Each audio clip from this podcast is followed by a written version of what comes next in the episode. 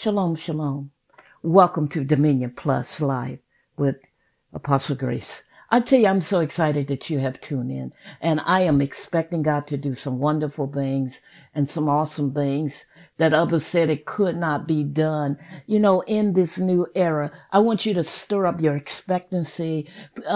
Do that which is needed to be done, because you're tapping into the supply of God to see those new things become realities. You know, Jesus tells us in Isaiah 43 verse 19, "Behold, I'll do a new thing. And now it shall spring forth. You shall not know it, but I'll even make a way in the wilderness and rivers in the desert." Now, how many times that we said, yeah, that's for me. Yeah, I take that. It belongs to me. God wants to do something new from the inside out, not from the outside out only, but the inside out. You see, when God decides to do something in your life, and no matter what obstacles come, but if a man or woman of God will stay in that place of faith and activate the God kind of faith, he's going to get God kinds of results. No matter how it look, no matter what other says. You see, he wants to do a new thing. What he's saying, that I'm ready to bring divine change in your life. In other words, he's saying that it's time for change. When you resist change, you become history and outdated, because you're no longer on the season of God. So become that vessel that provoke God for change and be determined that change is my portion. Just be determined that you, just like you determined that I ain't going to do all that. It don't take all that. And most of the time when a person says that, they don't do it. And then they look down the road at someone else's harvest field and wonder why it's flourishing and why there's not. But the question is that we should always ask ourselves, am I doing what God has instructed me by his word and by prophetic instructions? Not by, but I just don't feel like doing that. So I ain't going to do it. And so in this new era, he's given us an opportunity to start over. You see, reset, refuel, and realign with the original plan of the DNA of God, with the original plan that brings the life for God. You see, some people need to start afresh to succeed because what they have currently doing now is not supporting the plan of God. God cannot bless that which he didn't send you to do. You see, the enemy wants you to believe, yeah, I work hard enough, I'll get it done, I'll get it done. But if it's not what he said, he cannot bless it. You see, most people are scared to start over because they have to move from their comfort zone. You know, that zone that everything's cool in your mind, everything is wonderful, and you keep saying that, oh yeah, ain't nothing wrong with me, everything is cool, everything is all right. But is it producing what God has willed for your life? Is it producing the abundant life? Is it producing that joy that floods in your soul from the inside out and outside out in? Is it causing others to see your legacy of the faithfulness of God? Or is it causing you that you have a lot of hot air going out? You're talking a thing, but the evidence of the thing is not there. Another thing in a new era is important is testimony.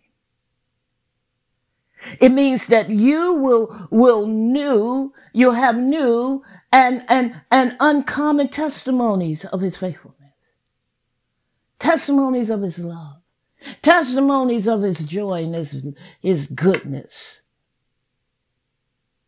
You see, sometimes the testimony of another can stir you up and bring you up to a higher place because you know that that there is no partiality with God, first of all.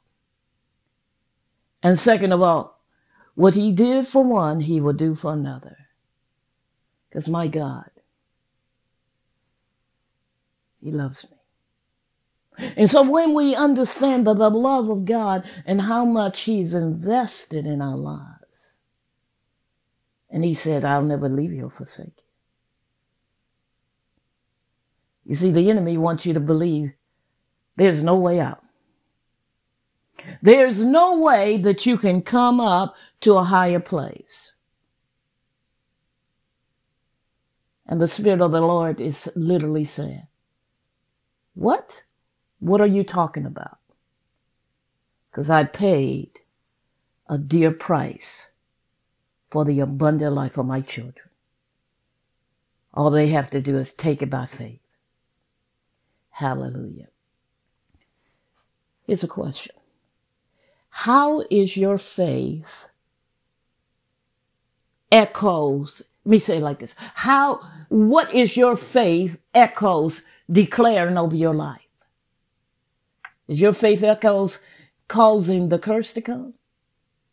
Is your faith echoes saying, no, I laid my echoes down and I picked up God's echoes and the God kind of faith is flowing in me, is flowing through me, is flowing from me. In other words, it's creating what heaven has willed. You know, Paul tells us in Hebrews, the 11th chapter, verse 1, now faith is the substance of things hoped for, the evidence of the things not seen. And so if I keep my expectancy in line with the word of God, I'm going to get the God kind of results. Not the results that, what is that? That look foreign. No, no. If I want to move forward, I've got to be determined that I'm going to move to the next level. You see, in that next level is the glory manifestation.